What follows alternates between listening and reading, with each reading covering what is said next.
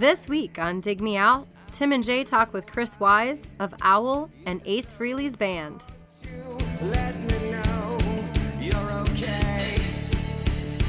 I'm okay. Are you doing the right thing?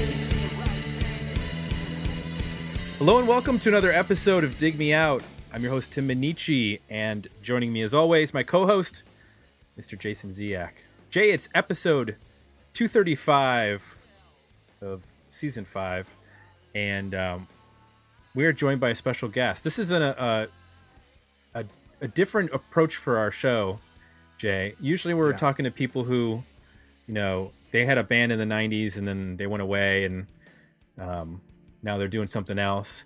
But we're actually talking to someone who's actually currently still in a band, and not.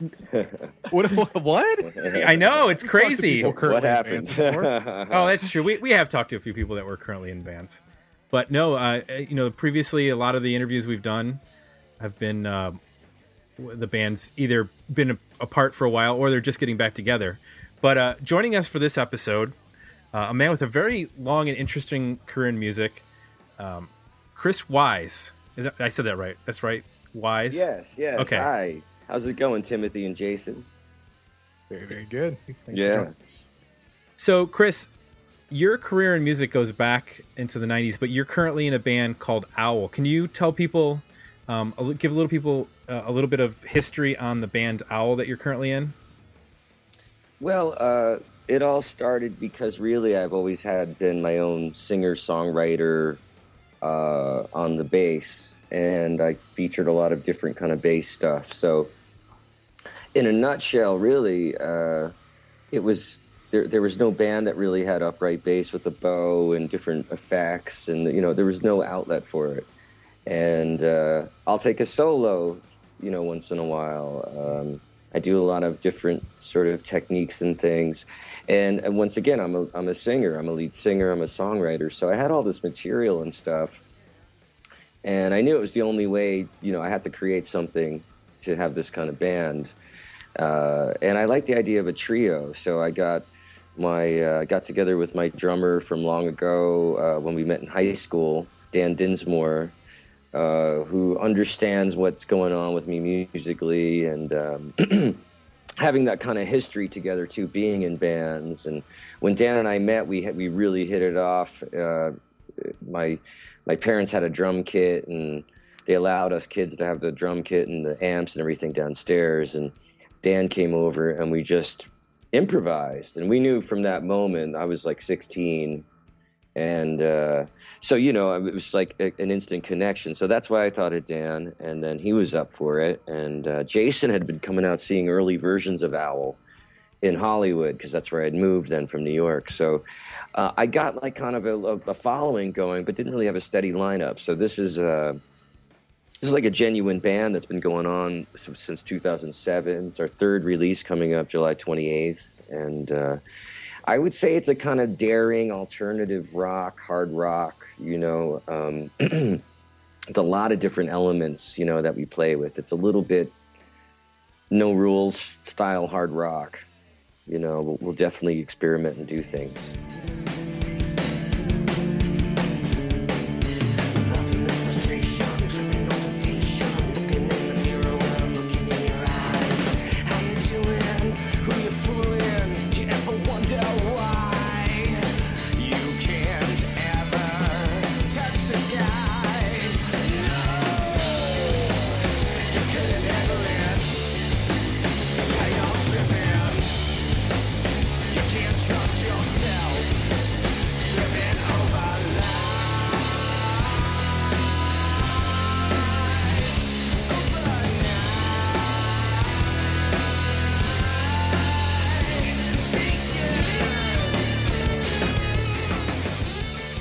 Know, and that's the sound of the band. And I get to sing and play the bass and all this kind of stuff the way that uh, I envisioned it for my band. And, uh, you know, we're really happy about this new release. We're getting a lot of great feedback. You know, number three already, which is kind of crazy.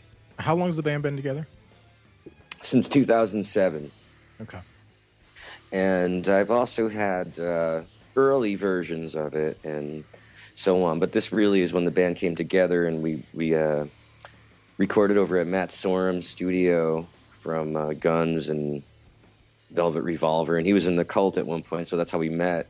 And he just kind of encouraged me to record the first album. He was like, he, he cut me a great deal. Velvet Revolver was already there, so that's going back a little bit. And then second record um, came out in 2013, and we got featured in Rolling Stone, and uh, we also got featured in Revolver, and like countless interviews were coming in and stuff. So uh, we got a very good response to that after the first record was well received. Um, some people, you know, kind of criticized us for for the things we did, and uh, funny enough, you know, no one's really doing what we're doing. So I, I think, you know, that that was over very quickly, you know, and we've had nothing but amazing press. So this third release really came into our own and we experimented even more and got to become more who we were. And uh, this is called things you can't see.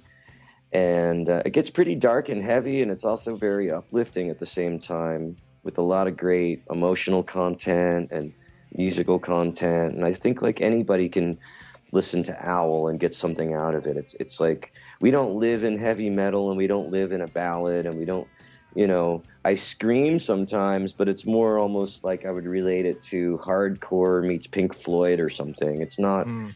we're not a metal band per se although we could fit on a metal lineup and we could uh we could also fit with the foo fighters you know um we could also fit with queens of the stone age. We're a rock band definitely you know we're from the old school. So as far as uh, songwriting goes, do you primarily write on bass, or do you guys sort of jam on ideas as a group? How does that work?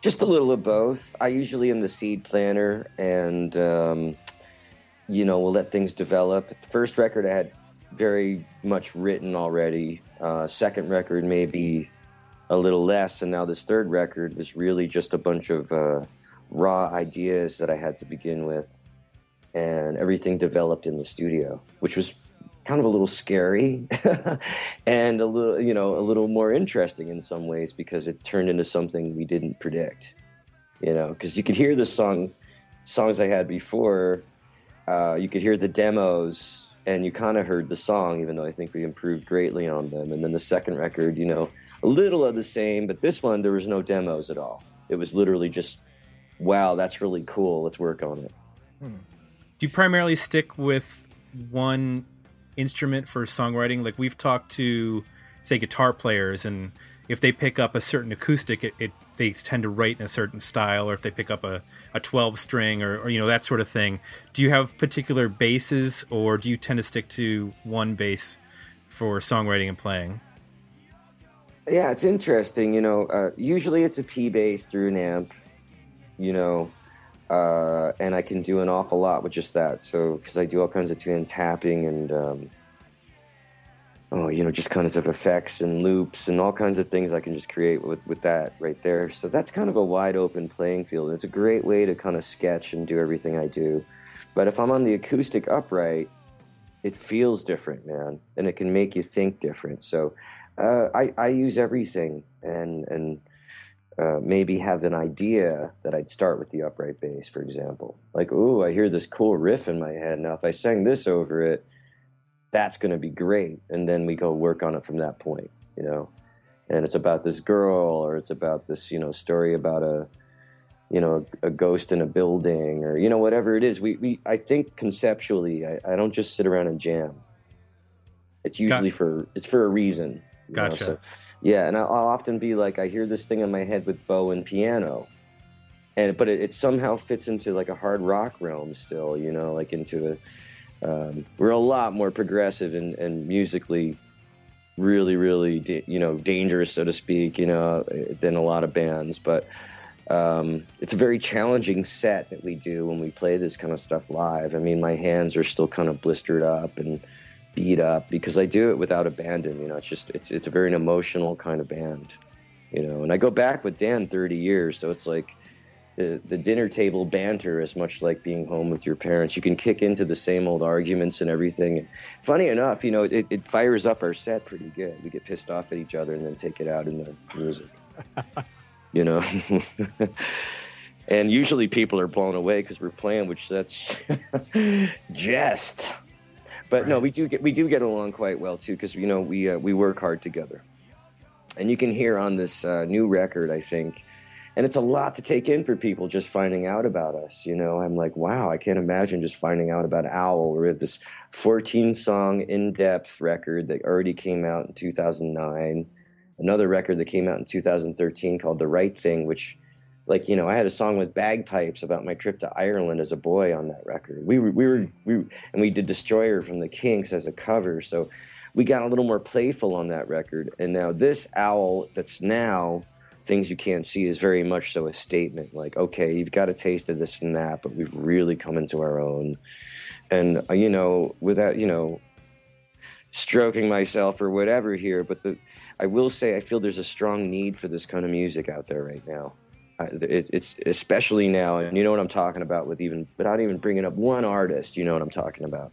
There needs to be real artistry again, and people that with some balls that are going to try some stuff. You know, and really, if you go back to Pink Floyd, Led Zeppelin, Jimi Hendrix, Iron Maiden, Black Sabbath, Kiss, Ozzy, you know, um, you'll see that they, they were downright frightening for the time. People were almost scared that like of the whole thing. You know and um, I, am not saying you got to be scared. I'm just trying to say that you know you, you, there's no statement anymore except for I'm a grand big, you know I'm so great. I'm a big rock star. I got all the money, or I'm so sexual. You know, which is just. It, it, there's a ceiling on that kind of mentality, and there's nothing mystical or fantastical about it. It's just, it's just gross. It just gets mm. stupid we all like money, sex, drugs, you know, blah blah blah to a certain degree. I mean, people like their coffee. You know, it's just it's a boring story at the end of the day. That's all I'm saying. You know, I'm not trying to take the fun out of rock and roll. I love it, but you need artistry again. And a lot of people ask me like, "What are you playing? Is that a cello?" And I'll tell you straight out that always pisses me off. You know, because I'm playing upright bass, and there's a difference. And if if we don't put in our school system again knowing the four strings, the basic four strings of the string family, but we know all this bullshit hip hop. Uh, and I'm not saying I don't like hip hop. I'm just saying like we got to have a balance. You know, there's too much American football uh, with knuckleheads getting graduated through school that don't know anything, and it's just like we need to get a little more sophisticated in America. You know, and I'd like to kick it in the ass a bit. Can you go back to when you fell? You're sort of uh, alluding to it, but when you fell in love with music, what bands really made you, you know, take notice and sort of set you on this path? Well, there's like my two that's kind of part of my story, which is when I was a kid, I saw Kiss, and mm-hmm. um, you know, I, I was just, you know, the I was in awe of the superhero rock star. You know, where did you, where did you see him? Well, by the time I finally saw Kiss live, you know, I was a little bit older. My parents yeah. were quite keen on me going to a big rock show because I was like eight years old. so well, it yeah. took me a little time. Um, my first big concert that I saw was Iron Maiden, uh, Piece of Mind, and I remember that being really blowing my mind, and I just fell in love with the bass. But I would say Kiss was my um, spark where I was like, oh, that's what I want to do. I mean, you know, it's ironic that I'm with Ace, you know, and in his band, but um, and Iron Maiden just made me kind of discover what instrument I wanted, you know. So, like from there, I, I really fell in love with all kinds of stuff, but it had to be daring, it had to be a little crazy, it had to be a little mystical sounding. And one of the voices that captured me was Jim Morrison when I was a kid. Really? Mm-hmm. Yeah, definitely. We, I, we, we actually haven't heard a lot of people mention the Doors as an influence or a band they got into. What was it about him? When what age were you that you you noticed them? Right before I picked up the bass, and I was really just constantly listening to music, and like uh, everyone be watching TV, and I'd go do my own thing with my Walkman at the mm. time, and listen to radio shows and live concerts a lot. And I remember hearing uh, "Absolutely Live," where Jim screams at the beginning of the show.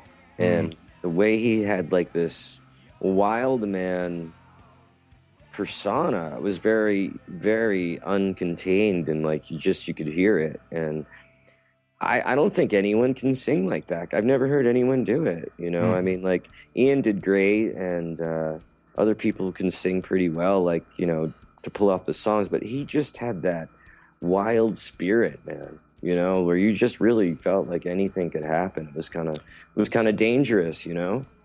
Yeah, I was just thinking that you mentioned about um, those bands having a sense of danger or people were afraid of them, or it was very much like that. I, I wonder if is that something that you think that we can ever get back to? Because you mentioned Kiss, we've heard Kiss a lot. I'm, I'm a big Kiss fan. hmm At that time, really, you never saw them like because they weren't on TV until the later 70s. Everything you saw were, were pictures. Kind of in your mm-hmm. mind, you had to figure out like what this was about, you know, and it was a lot more a- mysterious and dangerous than than Yeah. actually seeing them, you know, in video or live.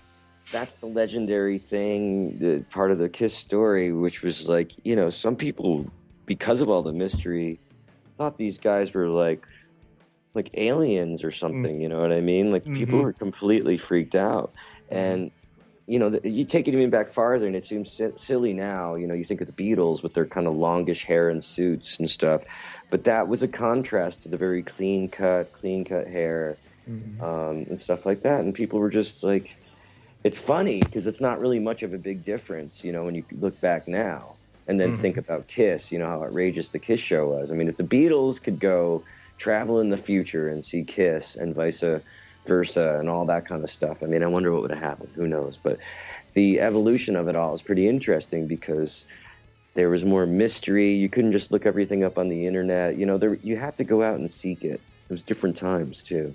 Yeah. The I don't know if you're familiar with the band Ghost, but they are one of the few that have been able to kind of have a mystique around them. And there's still Yeah. people, you know, on the internet that are just obsessed with finding out who they are and then telling everybody else. And I'm like, dude, shut up. Like this is the only band that, that's out right now. It's kind of mysterious and fun. That Yeah. you don't know who these people are and what they're about and if it's how much of it is BS and what their agenda is and like there's somebody you know just i don't know there's just desire for people to just spoil it for everybody so I, even they who have gone to extremes to hide their identity and do it are having a hard time you know it's really the people who really want to buy it and believe it are the only ones left that don't know who they are and i'm just i'm fascinated because that's one of the things that drew me to rock and roll as a kid and i'm i, I would like to believe that we can maintain some of that mystery and mystique going forward Well, you know, it's, it's it's you think about maybe going to see Black Sabbath and bumping into Ozzy. You know, that sounds kind of like a an unlikely thing, right? You know, it's like who would that guy even be, and the legendary stories around him. And, and then funny, you know, funny enough, when I was a kid, I used to tell my parents, like, you know, when I was a teenager, you know, and really picking up on the bass, and and I'd say, you know, I'm going to I'm going to Hollywood and play with Ozzy someday, and I did. Yeah. And you know it's, it's so crazy you know it's like uh, and i like that i even got to you know it would have been great to tour live with him. I didn't do that i did uh, prince of darkness which was a cd within a box set. And then i went back i was invited to do more with ozzy and record a few more uh, about five or six more tracks. And then it came out on its own called undercover. And uh, you know I, I don't know how exactly people always ask me how did you meet these people and stuff like that. Um, it was really just from busting my ass in music, you know, and it really became about my work ethic and all that that got me to where I'm at, you know, and, and having some, I'm more of a rock personality, you know, I, I was a, a music teacher and I play classical upright bass and jazz and all that, but, you know, I'm a grown man, you know, so I, I've stayed invested since I was a teenager, so I'm, I'm really deep on my instrument, and that's what got me in the room with everybody. You know, they heard about me and I moved to Hollywood and they wanted to get me. And Owl was one of those things that was, they'd go see me play the bass the way I did and stuff, and they'd go, "Ooh, let's get that guy." so did you start on upright bass or did you start on a traditional Uh, electric well, I, it's funny because when I when I think traditional, I think definitely traditional is the upright. Sorry. Yeah, yeah, But- yeah. Uh, But rock I- there's no perfect way to refer to this stuff, really. I mean, I I would say both are correct. But Yeah. at the end of the day, the bass guitar really was my first instrument and is my first instrument. You know, How, how did that happen? Because that's very Right. unique. Usually you hear guitar first and then bass. well, uh, to me, I was kind of turned off at the idea of picking up a guitar. Um, Really? Yeah, I was like, ah, I don't want to play guitar, but I loved I had the idea of being in a band and being a musician. and you know was pretty obsessed at that point and wanted to do music. But my friends in uh, in New York at the time, I, we moved away briefly for a couple of years and moved back to my old neighborhood. And um, my buddies that I was growing up with, that I was away from a bit, were all playing. There was two guitar players and a drummer, and they were turning me on to uh, bass players and you name it, all kinds of great bass players. But I was like, ah, that doesn't make me want to play the bass until they put on Iron Maiden, and I heard like Number of the Beast, and I heard, you know, the Trooper, and I heard all this stuff, and I was I was blown away. I, I just couldn't believe that you could be such an underdog type of musician and make it happen like that on the bass. And I was just like, that's it. You know, that's Did it. you did you realize at the time that he was Steve Harris was writing a lot of that material? I mean, Yeah, yeah. I was totally, totally impressed by Steve Harris because, like, back Yeah. then you had, you know, you're buying vinyl, and you know, it was such a different experience. So, you take out the uh, sleeve cover, you know, you take out the album cover and look at it in every which way, and you take out the actual vinyl, and then you had the lyrics and the credits for the records and who did what, and you know that was so special and the artwork and the presentation and to walk into the store and look for it and go oh my god here it is. That was so different back then. Mhm. and um, I, I don't know how we can share that with people that are experiencing it differently now but Is that something you think about with Owl? Trying to trying to do. I really love Jane's Addiction and things like that later on, where they really had a. Like, I was always looking for the next sound. You know, I remember, I remember like Dan and I were hip to the fact that we are like Jane's Addiction is going to blow up. We're like, oh, Chili Peppers are going to blow up. We were like, we were pretty hip to everything, Mhm. um, and a lot of it was California and Seattle and stuff like that. So we wanted to like, you know, we had a band called East Wall for years, and we were like. You know, F you, West Coast, we're East, you know, we're going to kick your ass. Like, we had this whole very ridiculous competitive, almost like WWF mentality back then. Almost, you know, like if if there was something we couldn't play, we are gonna stay up all night doing it. You know what I mean? Hmm. So you've mentioned a couple times about about making the move out to Hollywood. How old were you when you did that, and what prompted you? Like, had you played in bands and decided it was time to move out, or what was basically the impetus for for making that move? Especially if you're moving from New York to Hollywood, that's a pretty big cultural transition. Oh yeah. Oh, it was like a. It was like starting all over. Um, but I, I I'm very blessed, you know, because I'm very world traveled. I'm very uh, accustomed to traveling, and you know I've learned a lot. And the, the, my move to California, you know, living in Hollywood and uh, becoming a musician, a real musician, you know, it was scary at times and stuff like that, of course. But I was basically I my parents were absolute about me going to college, so I went to college, and that's where I picked up the upright bass. So I was still in New York at that point, and then I had my second band after I was with Dan. I, I had another band, and that had a five year run and burnt out, and we were just kind of toasted at that point. Everyone didn't agree or whatever, and um, there were some opportunities out in California, actually within the Steve Vai camp, and just connections and things for you know that that came of me playing music for years and people thinking of me and saying you should go out to LA and stuff like that. So I kind of knew some guys and went out and visited. So that's in my mid twenties, right after college. And What year- band? What year would this been? Uh, this must be '95 when I first went out.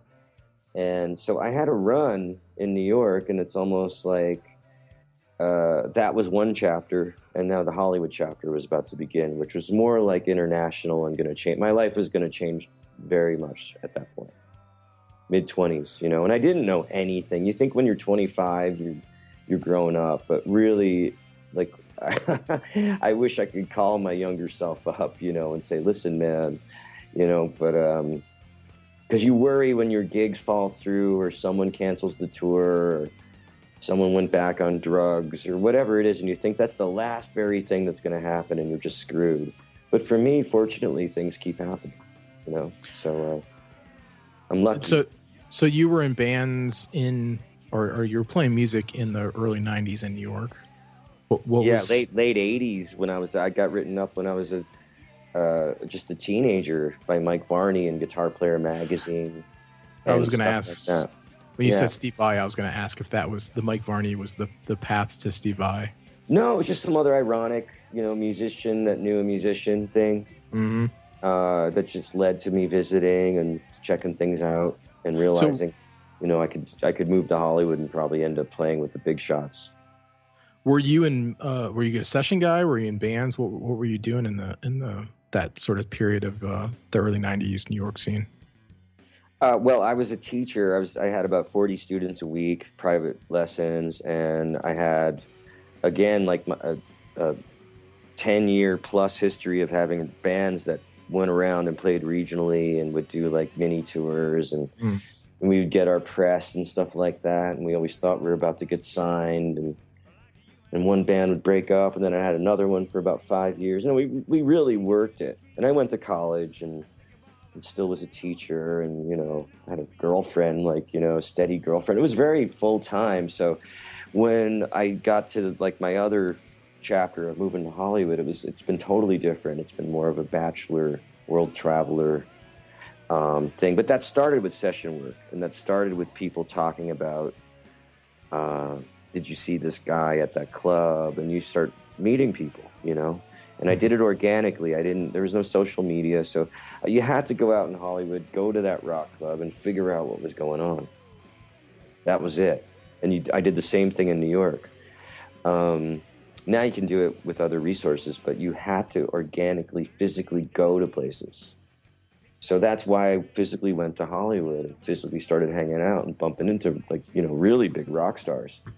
And um, in the beginning, I was a little jaw dropped, you know. And one of my early things was uh, Paul D'Amour from Tool, the bass player, the original bass player, started a band called Lusk with Chris Pitman, who's now in Guns N' Roses with Axl. And um, that was Axl's favorite band, and he looked for Chris Pitman and got him in the band because of that band Lusk. Hmm. And Paul Paul D'Amour got me my first electric upright bass. I got a couple of them now, but this one's called the Messenger. It's really cool. Sounds like the real thing, and I can put effects on it and blast it like a guitar. It's amazing. But um, that band didn't have any success because Tool sued the record label, and we were sort of a brother. I think it was Zoo or Volcano. I forget the, whatever it was. Anyway, um, so that kind of disassembled, and there was no more label money and stuff. And I got picked up by Tal Bachman, which, was an artist that had a big hit, uh, "She's So High," and I joined his band and did that album with Bob Rock. And then things started really hitting the fan, you know, because I met Bob Rock, and each thing led to the other, and then it just kind of, you know, like a snowball thing. It just big people were calling me left and right, and um, you know, it's been quite the honor. I've been in all kinds of all-star bands with uh, Camp Freddy and uh, Dave Navarro's kind of all-star band. I think it's called something else now. Chris Chaney from Jane's Addiction would call me to sub in. And, you know, basically, uh, I've played with just about everybody through that thing in hard rock, it seems. And that was a great thing. Um, hmm you know, and there was just more led to more. And now I'm playing with Ace Frehley doing a bass solo, singing strange ways, and you know, getting featured. And um, you know, I was in the cult for many years, and that was a great experience, a decade and then some, because I did a record before that, and uh, and that was Bob Rock as well. But this is the first time I played Donington and Sweden Rocks, and in front of like 50, 60,000 people. I've done that kind of thing.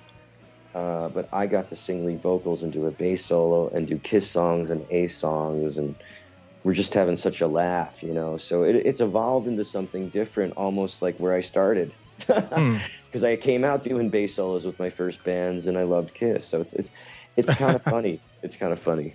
Okay, you just flew by a bunch of stuff. We need to back up a little bit here because Yeah, yeah. first we, we- I- I'm really curious, uh, uh, ironically enough, about the Tal Bachman because that was essentially you you played on what was a, a huge hit single with "She's So High."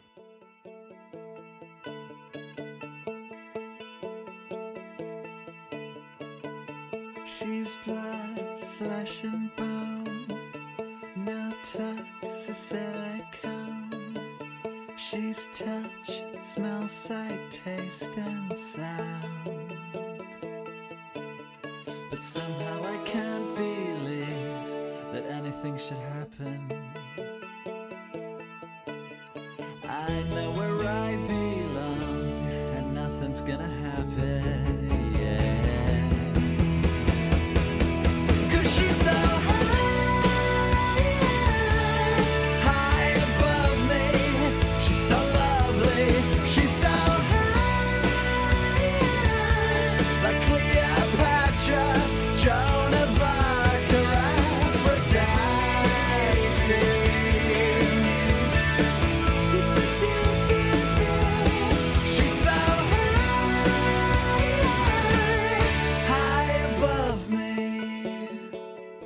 Curious about, you know, how does that change your life as um are you a are you part of the songwriting credits? Are you just or do you get a mechanical royalty based on the sale? Like how does that impact you when a song like that becomes a top 40 single? Well, And- see, this is the thing. You, you, you just like I've become smarter and smarter about business, and I request things for myself more and more. But there's there is some sort of mechanicals that come through from like maybe TV shows and videos, and uh, yes, like still I see things, yeah, um, because the song's spinning out there. Mhm. I forget there's like a small percentage I got or something because he wanted me in the band, and I was coming from this really cool band Lusk at the time, which wasn't well known, but we were on uh, we were on MTV and stuff like that back then. I was it was like a artsy video. No one was in the video, but you know we weren't we were doing like in Hollywood we were super cool, you know. So they were wondering if they could get me, and then they're like, "This artist Tal Bachman has got this huge deal. He's you know he's Randy." I, I didn't really understand, but I got the gig, and then I had my upright bass, and I, I can kind of pull the 70s flair that they needed. And I'm not talking about pants, but like a 70s style. And if you listen to She's So High, you'll hear that the bass lines and the kind of melodic high bass stuff I did is very Iron Maiden.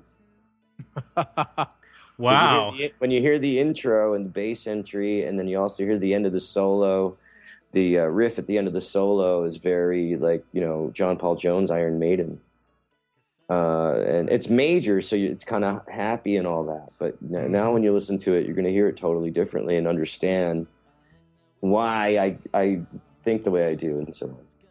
So Yeah. so Bob Rock was the producer on that, right? Yeah, and that was kind of like a, a great connection for me because he used me in a lot of stuff. So then when the Cult's Beyond Good and Evil comes around, or do you join that as a as the bass player on the album and then become a member of the band or did they bring you in before that? How does that work with an established uh-huh. band like that? Bob called me and said, "Can you come in tomorrow? I've got this band. Ba ba ba. There's a problem with the bass player." And I said, "Sure, anything with you, Bob. You know, whatever." And uh, he he said, "Yeah, it's the Cult." And I'm like, "Oh, great!" So I showed up the next day and did it, and just jumped into their pre-production on the record because the bass player walked out. And uh, I jumped in and really, be honest with you, at the time, I knew who they were. Of course, you know they're they're a legendary band. I knew a lot of their songs already. I heard on the radio and stuff. I didn't know everything about them, you know. And I just kind of went in with my my guns blazing, so to speak. I brought my upright, and they were like, "What the hell? This guy's got an upright bass." And I'm like, "Yeah, it could be great on something." And Z- Ian and Billy, you know, they talk about Zeppy things and going in other places and stuff, but um, you know, I kind of went in there and, and maybe it was a little too much for them at first, to be honest with you, because they they didn't invite me to continue. I did a tour, did the album, but maybe I wasn't a perfect fit. Maybe it was a lot of bass for them and a lot like going in a and but Ian kind of loved it at the beginning, and and you can hear me on that record, War, and that Mhm. bass tone is clearly me. I'm using wah wah harmonics, delay, distorted upright bass like they've never had before. Kind of neat riffs here and here and there that they didn't have, and then you know I did the last few albums. You can tell it's you can tell I did. You know, it's different bass approach.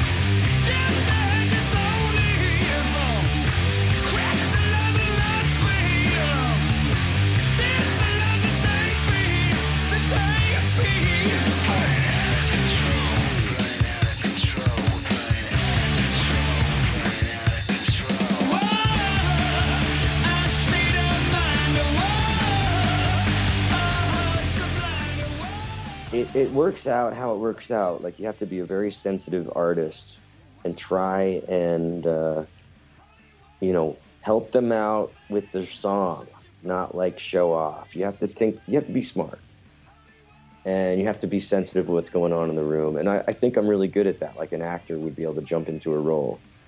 But it took me a little time uh, to get to know Billy and Ian, and then I got invited back in 2006, and I had a I had an all-star sort of fun party band with uh, Billy called Cardboard Vampyres, and we did a lot of Camp Freddy, and all of a sudden I was back in the cult. So, it you know I'd bump into him around town. He said, "Ah, we should have kept with you, mate. We're on to something great." Blah blah blah, and I'm like, "Yeah, all right." So, you know, those guys, it's their band. I, I just really did my best to um, enhance it as as much as I can, and. Uh, I did end up writing and doing, getting more involved on the previous records, and Beyond Good and Evil, I definitely put my stamp down, and that's how I auditioned for Metallica. They they liked that tone, and they heard about me through Bob. Again, you skip forward. Uh, I'm like in, in the middle of cult land here. So the uh, other than After Kiss, the Cult are one of my my favorite bands. So I'm like nerding out here a little bit on on some of the stuff, particularly that record because it was just such a a big comeback for them.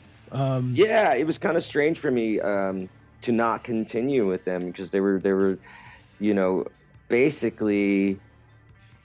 I think it was kind of heavy duty coming in and throwing all my stuff at them. I think maybe, you know, it was at first it was a little much, and then they learned me and I learned them, and I ended up back.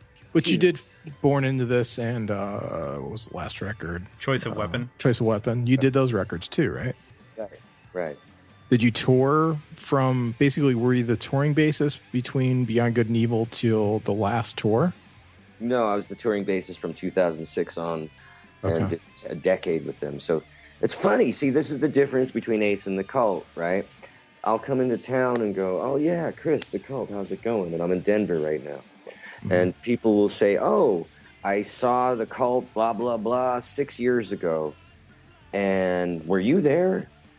Right? and I'm like Yeah. thinking, "Yeah, I was." You know, I Mhm. what do you mean was I there? I've been in the band. I was. They did a decade.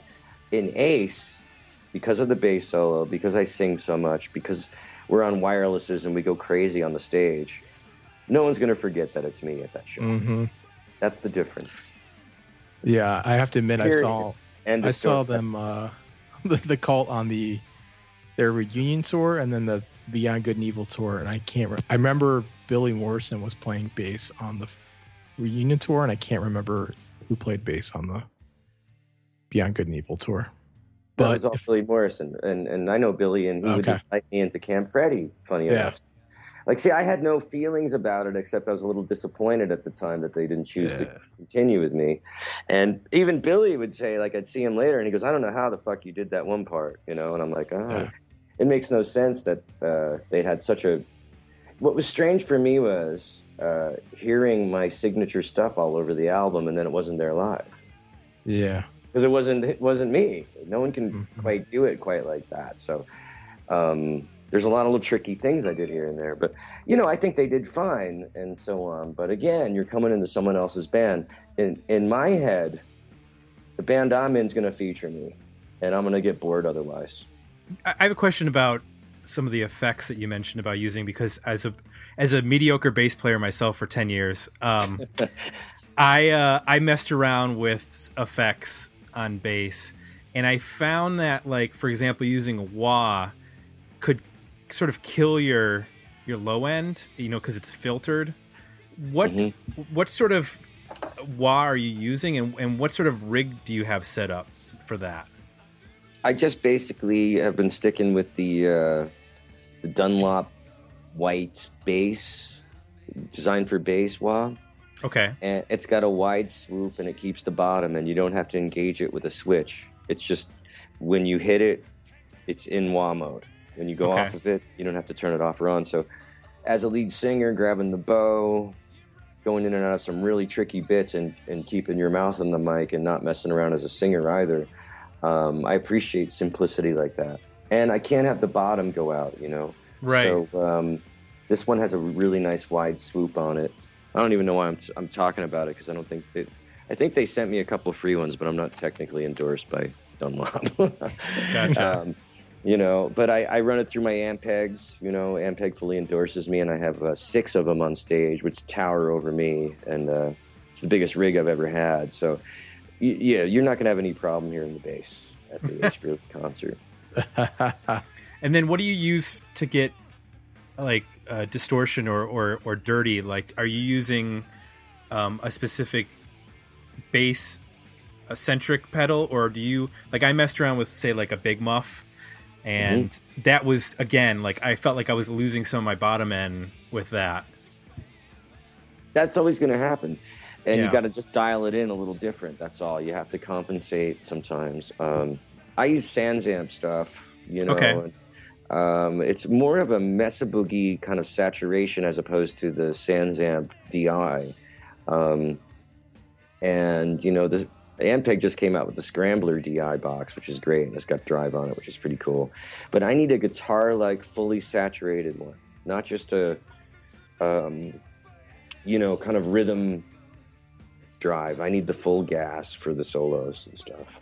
And if you back it off with my, you know, lately I've been doing this volume knob kind of thing where the distortion's on, and because I'm singing, less is more. So if I just reach down and hit my volume knob for the heavy part, then that's much easier. So if you back it off, you kind of get this half dirty, almost clean tone. Okay.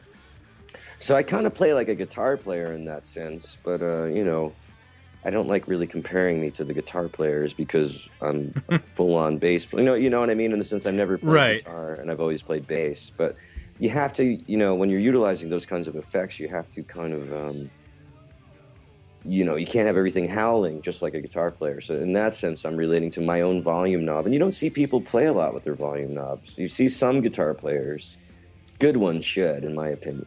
Even bass mm-hmm. players, because you just roll down the tone a little bit and you save a little more volume for a section. You know, it doesn't always have to be full open. You can be a little more creative. it affects the tone quite a bit. Yeah, it, it rounds it off different. Yep. When you when you approach, say something like the Ace Frehley gig, where you're playing, well, you played on. Did you play on the most recent record?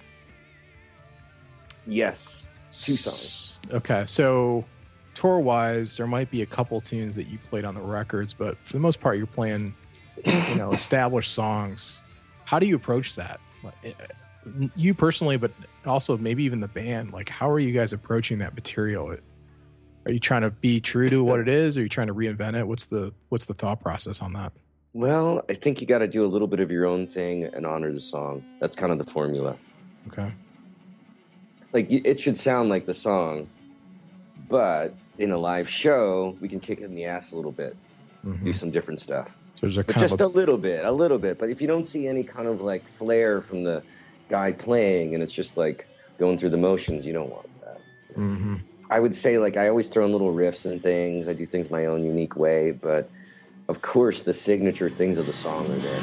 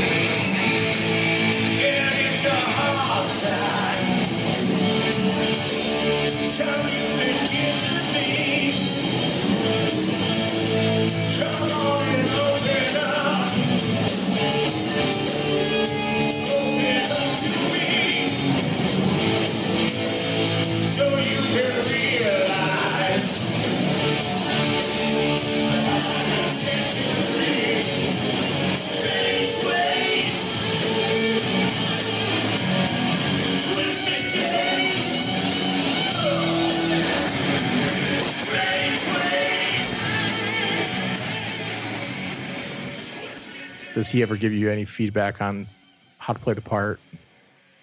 Well, in the studio, I did a uh, the instrumental called Starship. Yep.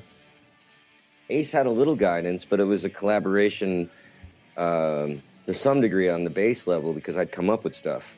And he's very quick to go, hey, that's cool, do it. Do that. I really like that. Um, you know, and he's also like kind of, um, you know, it's nice. He doesn't, in the studio and, and, and on the stage, even though he's like a, you know, legendary rock star, he's, he's a musician. He's down to earth even though he's a spaceman. you know, that's that's what I like about working with him.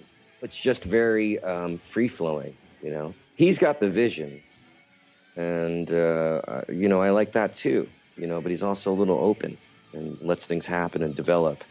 Um, you know, me myself, I've been very rigid and wanted what I wanted in the studio, and other times I was like, I don't know, that's cool. I don't even know. Try that.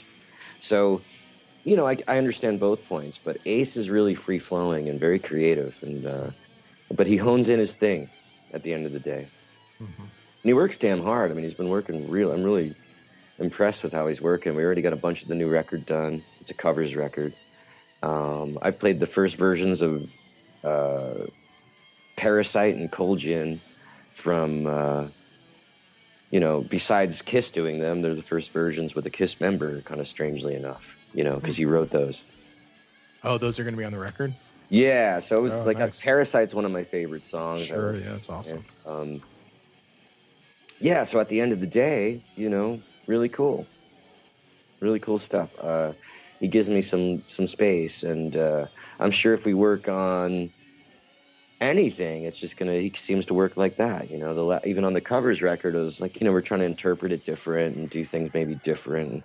He knows what he likes, you know Mm-hmm. and there you know you got to be free flowing it's fun you want to throw the paint on the wall and see what you can do you know Mm-hmm. and um but it's impressive how he hones it in and still has a vision yeah so i get i get to be creative with it it's really cool I want to go back just for a minute to you mentioned about the Metallica, I guess, audition, um, which is a part of the some kind of monster movie, which I think for Metallica fans such as myself and Jay was pretty eye opening in terms of just seeing the dynamics of a of a band at that level and how they operate. Can you give us some insight into that process? Like, I know it, so. uh, It was Bob um, was he the one that sort of got you into the process, or were or was the yeah. Okay. i was the very last guy to audition. Uh, th- th- you know there's that story's about robert winning the gig or at least that part of the movie is. And um, so they're not going to go on about who i am because robert won the gig. That's going to be the story you know? Um, funny i've told this story before and i'll try and just kind of get it in a little pill form here but uh, yeah i've gone i went in there and i was the last guy to audition. It was i was bob rock's only suggestion and he told them that really there's only one other guy he knows of that could do it. So i went in there and had a kick-ass audition. Really did well. And uh, was flying back from oakland to los angeles going holy cow what just happened there? What is going on? Because i know i killed it you know? But you're not the little the little fast clip in the movie doesn't really say anything you know? right? But I mean, I know I can play that stuff up and down, you know, with a lot of ferocity. I can do that stuff on the upright bass and do bow bits over it. You know, it's like I got that kind of thing. So that's why Bob called me and said, "Look, man, you know, I want you to come down and audition." And I guess it was an eye opener to them because they found out someone else could play that stuff. And I could do more, you know, I can do little Paganini bits over the top if they want, you know. I was just like, you know, and I can sing too and uh, do all the harmonies. So, you know, I had a great audition and I was there for like hours and everyone else was there for like 30 minutes. I mean, I knew it was different. You know what I mean? Mm-hmm. It was different. And I hung out with them, listened to the music. Um, anyway, I, I think I stumped and Bob, Bob told me they were impressed. And, and, you know, a couple weeks later, Kirk Hammett called me and said, you know, we're going with Robert. We've known him forever. Um, I'm less experienced and they, I'm a new person. You know what I mean? He was already an Ozzy. I think that there's some good, maybe common sense to that choice, but I, I know what I can do and so on. But Robert's amazing and he's awesome. And he's such a nice guy. And anyway, but that's where I was at the time. And I felt very close to that, possibly in, in some regards. Um, So they said, hey, you know, we're taking Robert, and this is the funny part of the story. We're going with Robert, so Ozzy's going to have an opening. Would you like us to call up Ozzy and suggest you? And I'm like, oh my God, of course, you know. So, you know, from one thing to another, you're like, wow, I can't believe what's going on here. But Jason Newsted got it on a phone call. And then when I met Mike Bordin a few years later, playing with Cantrell, Borden was like, where'd you come from? I mean, I should have known about you earlier. And then he got me an Ozzy. Hmm. So my story is completely bizarre. I mean, I don't know how this stuff all spun around quite like this, but uh, it's it's it's real. so it's kind of funny sounding, but it's all just what happened. I don't really know how it happened. In hindsight, I mean, uh, set the money part aside. Do you really think you would have been happy with that Metallica gig? Uh, I love playing heavy music. I like sweating during the show. Uh, I would have embraced it a thousand percent. I, I don't I don't know if it would have been about being happy. Yeah. You know, knowing what I knew, I Mhm. think I might have been on my toes and, and shredding to prove a point at that point that I'd be the best bass player that ever thought about having. You know, Gotcha. Uh, I, I don't think I was like, oh, I want to be happy. See, that's the problem with everybody. They, they have a rock star mentality and they don't think like an artist. Um, I'm not saying that's the problem with you, but the, the mentality is like you make it into a band and suddenly it's just all gravy. And the mm-hmm. truth is, that's when the work starts. Because you got Right. gas, you know, you got to do your thing now. Now, the, that's why bands freak out because the more and more they make it, the more they have on the line. Now they got to live up to what they've done, you know? Well, well, I guess that's the the reason I asked it is because I I don't know I have the perception with them that after Cliff they haven't really been interested in the bass player contributing a whole lot, and I just get the sense that you're not the type of player who's going to be happy with that. Um, Yeah, well, is I think Robert was involved uh, from what I, you know, I don't know. I don't know anything, but yeah, I have a feeling Robert was more involved. And, and Okay. because of that process with Jason, where maybe they didn't, you know, want it to go like that again, be so negative or whatever. So, you know, I think there was good things uh, that, you know, Robert's an awesome player. I already was well aware of him before Metallica. oh yeah, So uh, yeah, interesting little chapter in my life, and uh, so you know I went on and moved on from there, and then things kept happening. Right, and if that had happened, you know, there's the opportunities with the cult and Ozzy and Ace that, you know, th- that's the path not taken possibly. Whereas, Yeah, it's interesting. I mean, who knows what's better? I'd like to just stay vibrant. You know, I, see the thing is, you know, what happens when you get bigger and bigger and bigger? You know, what, what's supposed to happen? Are you suddenly happy? You know what I mean? Not necessarily. So, I'd like to do what I want while I'm here a little more, and not worry about. See, not worrying about the rock stars and all that you know, is is going to lead you down a road where you're going to have no career. But yet, it's kind of what I what I need to do is more do owl, and just let that out there, you know, because um, Mhm. it's not about. I'm never worried about joining anyone's band except for maybe Ace's. When I heard that Ace was getting busy again, I, I, I let it be known I was interested. So that was kind of rare, to be honest with you. Um, I didn't Well, chase any of these other bands uh, at all. I just it they all. I wouldn't say came to me. I would say they just kind of just fell together. It, it seems like you like to stay busy, and I wonder if that Metallica choice had been made. You know, they haven't exactly been releasing albums at a lightning play, lightning pace over the years. I mean, we're talking about since that movie came out, what two two records that they've put out? I don't know. It'd be different if they were working with me. I tell you, because I'm a singer songwriter, and I've already put out three records with Owl, and done all the cult records. And Right, working- exactly. You know what I mean? Like, I don't know. See, that that's maybe you know as big as they are, maybe something they're gonna have to deal with. I don't know. You know what I'm saying? But I think I respect them greatly, and some of their stuff they've done still inspires me to this day. And Robert is awesome. So you know, it's just like I just know too much about bands and how it works, and I'm not a wide-eyed, you know, bright-eyed, bushy-tailed young kid about it. I, I'm more Right. educated and I want to do it a certain way. I want to do it a little more my way now. And uh, that's what this owl thing is all about. Like, you know, I really want to throw down some scary stuff again. And uh, we just played a taste of Minnesota, and I, I swear to God, people are looking at me like I was doing witchcraft, and like they were almost scared. And I felt like, yeah, this is what I'm talking about. Well, that's a I good. Uh. They look scared, and then but then they're singing along very quickly too. And we played the new song, "Things," You- uh, excuse me, "Things You Can't See," and that went over great. And I'm just like, wow, you know, uh, I just want to do more of this, you know, bigger shows with Owl and uh, continue on with that. But I I'd be plenty happy going on the next few years with Ace and Owl. You know what I mean? Well, that'd be awesome, and that's a perfect opportunity for us to, since we're at the hour mark, and I, I don't want to blow your voice out while you're, uh, you know, working. That we can talk about some of the shows you got coming up. There's um, some owl shows coming up uh, mid July through the end of July in New York and uh, Rhode Island and then California. And looks like you're playing with um, a band called Philm, which features Dave Lombardo from Slayer for a couple of those shows.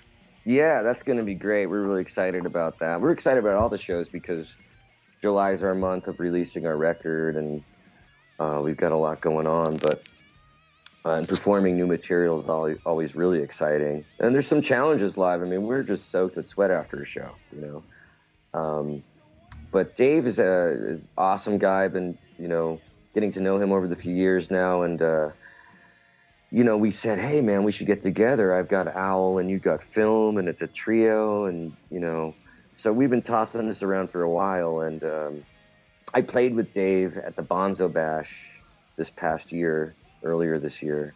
And he won like Best Thrash Metal Drummer of the Year. And it was really cool. And he uh, asked me to play bass with him on uh, Stairway to Heaven. And then that just developed more, and we keep going. Hey, oh man, we got to tour together because you know we're we're newer bands with two guys that are from established bands and groups. You know, obviously Slayer. I mean, Dave's amazing, and, and and one of those guys that owns that sound. You know what I mean? That type of drumming, that is his thing. But he's so much more diverse, and uh, it's kind of the same with me. I'm not just like one kind of bass player. So we're both getting to express different things, and we're getting to share the stage a couple nights. And there's talk of more, so that could go on through the year. Cool. And then you're out with Ace right now. I believe you're playing Denver tomorrow. Um, and then you got shows coming up uh, throughout the Midwest, and then back in September doing shows um, in the Midwest, and actually going to be hitting here in Ohio. Is uh, Jay informed me Northfield is near Cleveland, so um, perhaps I will get in the family truckster and make the the road up the road trip up to that. Oh, you have Show. to, yeah. So is the plan to put out the covers record and then just keep the road, keep the tour going? Is that the idea with Ace?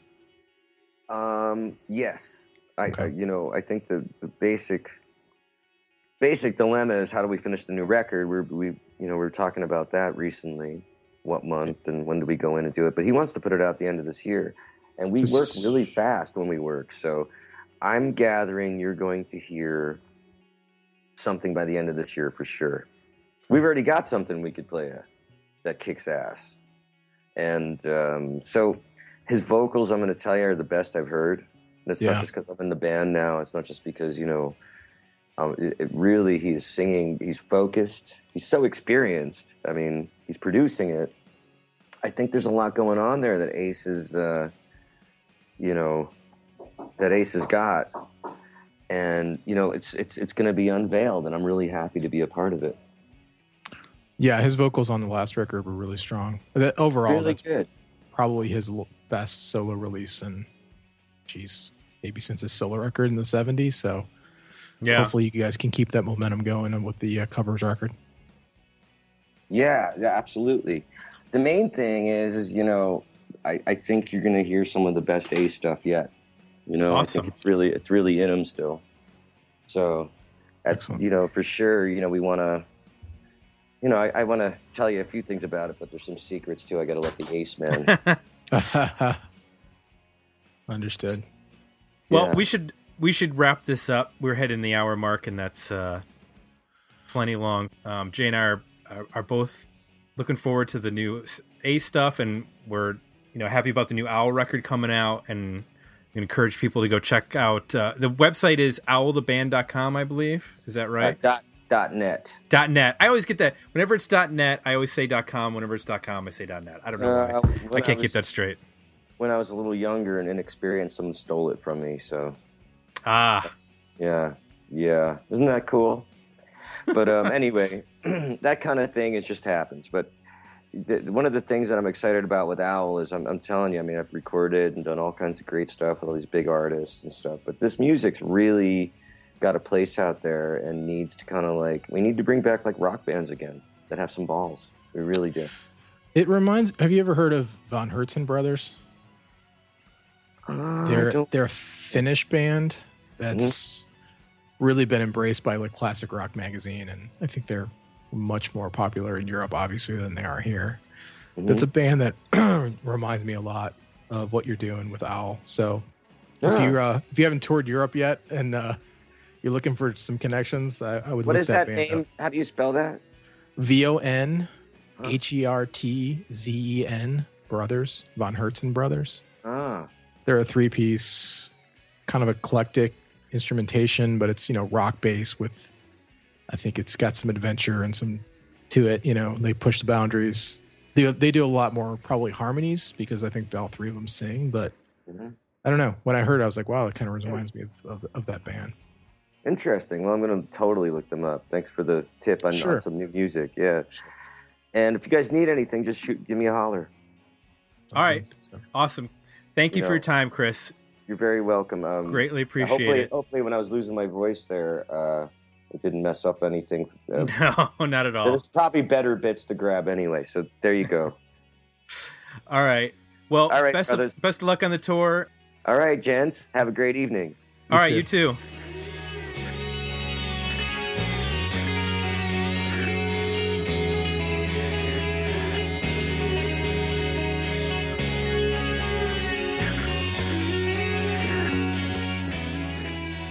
All right, and that was uh, Chris joining us from Chris Wyse joining us from Owl and the Ace Frehley band, and formerly the cult of the Cult and Ozzy's band and Tal Bachman, and he also Mick played with Scott. He played with Scott Weiland. So yeah, Mick Jagger. We didn't even talk about playing with Mick jerry, Jagger. Can- jerry cantrell nina Jerry Can- gordon Yeah, we didn't. We didn't even scratch the surface. We could spend another hour, but he's he's in between tour dates, and I didn't want to blow out his vocals because he's got to sing, you know, bass songs for Ace Frehley. So sounds like he's basically doing two two tours at once so yeah, that's crazy.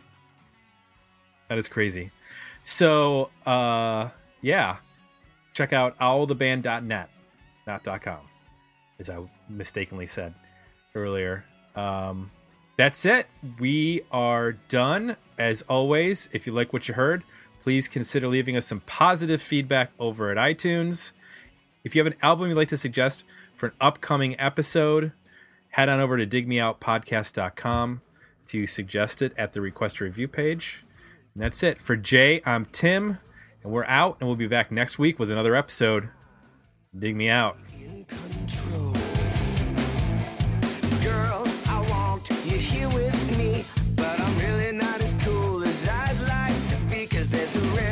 Join the conversation about this episode at digmeoutpodcast.com, where you can find links to our Facebook page and Twitter feed, as well as links to our request a review and merchandise pages.